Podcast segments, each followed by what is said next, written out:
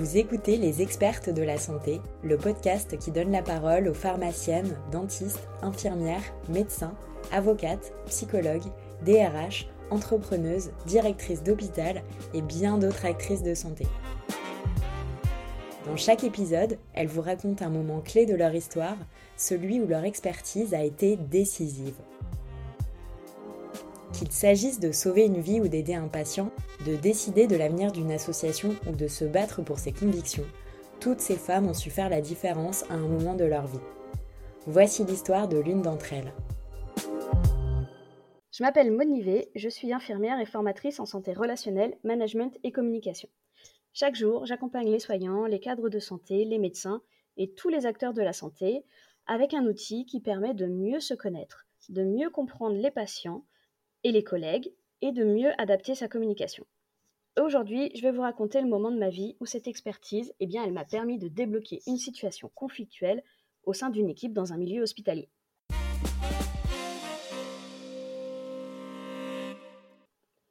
Je le disais, pour travailler, j'utilise l'outil Process Communication Model, ou PCM. C'est un outil qui est connu et qui est utilisé dans les grandes entreprises depuis les années 80, mais pas encore beaucoup chez les soignants et dans les milieux hospitaliers. Cet outil, Process Communication Model, il a été créé dans les années 70 par Tebby Keller, un psychologue américain, en collaboration avec la NASA.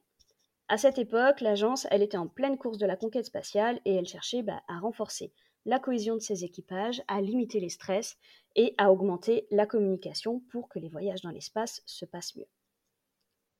Debbie Keller, créateur de PCM, il a mis de nombreuses années pour modéliser les différentes manières de communiquer et il a créé un inventaire de personnalités. Et c'est sa grande découverte. C'est le fait que nous ne sommes pas un seul type de personnalité, mais bien une composante de six types différents.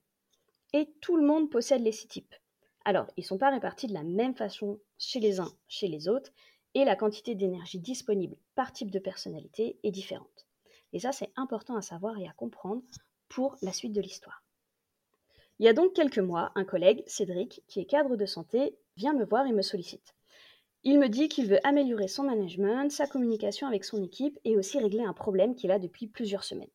Et ce problème, ce défi, c'est que le dialogue est complètement rompu entre Cédric et une de ses collègues. Il me raconte un petit peu la problématique et je comprends assez vite, grâce à ma connaissance du modèle, que la collègue avec qui Cédric euh, a des difficultés de communication, eh bien c'est justement parce qu'ils n'ont pas du tout la même manière de communiquer. Elle, elle a visiblement besoin d'une communication spontanée, d'une touche ludique et qu'il y ait de l'énergie dans la communication.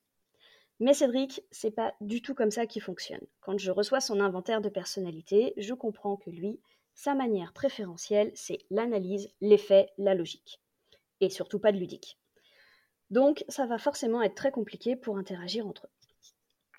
Je lui explique alors que pour améliorer sa communication, eh bien, il va falloir qu'il apprenne à faire appel à d'autres facettes de sa personnalité qu'il n'utilise presque jamais. Et ces choses-là, elles prennent du temps, parce que la pratique de l'outil ProcessCom, c'est pas un sprint, c'est un marathon. Et il faut s'entraîner quotidiennement pour améliorer sa communication.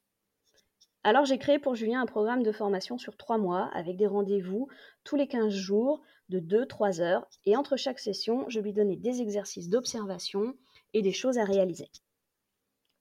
Pour cette problématique avec sa collègue, je lui ai suggéré une rencontre, un face-à-face, un entretien que j'ai préparé avec lui pour qu'il soit rassuré et que ça se passe au mieux. Et cet entretien, le but, c'était que chacun puisse exprimer son ressenti, ses besoins et euh, réfléchir à des pistes pour mieux s'adapter l'un à l'autre. Cédric, il a travaillé d'arrache-pied sa communication. Il a été hyper investi, il a très vite compris le modèle et il se l'est approprié.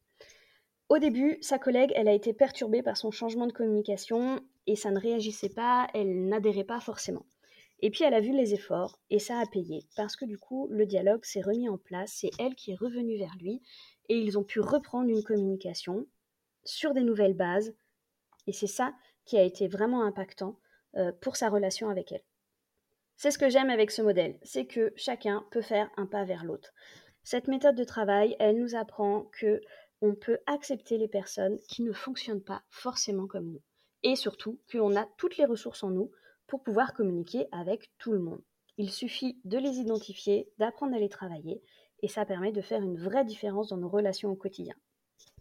Et ma fierté, c'est que Cédric me dise après près de trois mois de travail qu'il avait pris conscience des autres facettes de sa personnalité, qu'il les acceptait pleinement, qu'il était heureux et qu'il prenait plaisir à les mobiliser au quotidien et ça a amélioré beaucoup de choses sur sa vie professionnelle, mais aussi sur sa vie personnelle.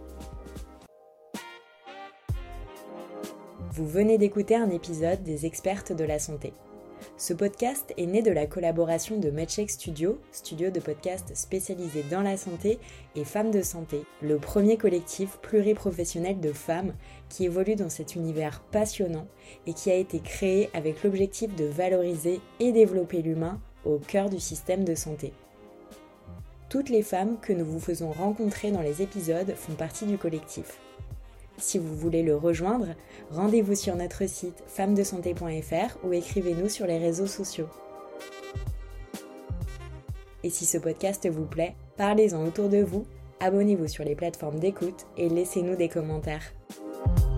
À bientôt pour une nouvelle histoire.